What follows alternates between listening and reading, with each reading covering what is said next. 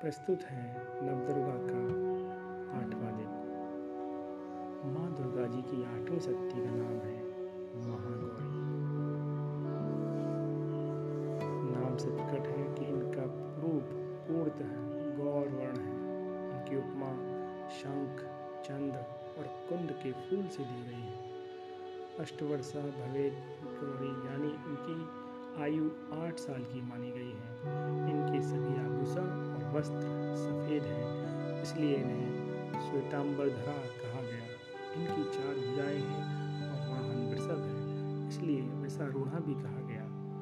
इनके ऊपर वाला दाहिना हाथ अभय मुद्रा में नीचे वाला हाथ त्रिशूल धारण किए, ऊपर वाले बाएँ हाथ में डमरू धारण कर रखा है और नीचे वाले हाथ में वर मुद्रा है।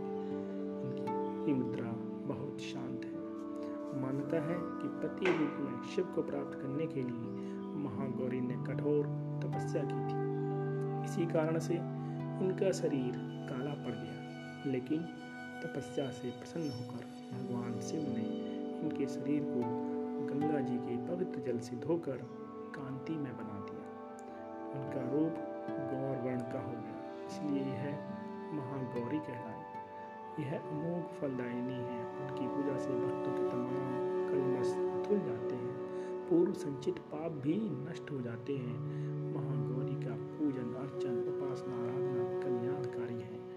इनकी कृपा से अलौकिक सिद्धियाँ भी प्राप्त होती हैं। एक और मान्यता के अनुसार, एक भूखा शेर भोजन की तलाश में वहाँ पहुँचा, जहाँ वहाँ देवी तपस्या कर रही थी।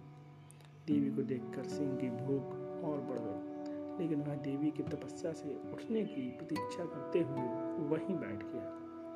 इसी प्रतीक्षा में वह काफ़ी कमज़ोर हो गया। देवी जब तब से उठी तो शेर की दशा देखकर उन्हें उस पर बहुत दया आ गई। उन्होंने प्रसन्नता से उसे अपना वाहन बना लिया। क्योंकि वह उनकी तपस्या पूरी होने की प्रतीक्षा में स्वयं भी तप कर बैठा था।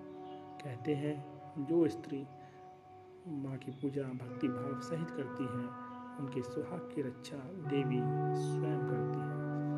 इनके अन्य नाम हैं अन्नपूर्णा ऐश्वर्य प्रदायिनी चैतन्यमयी।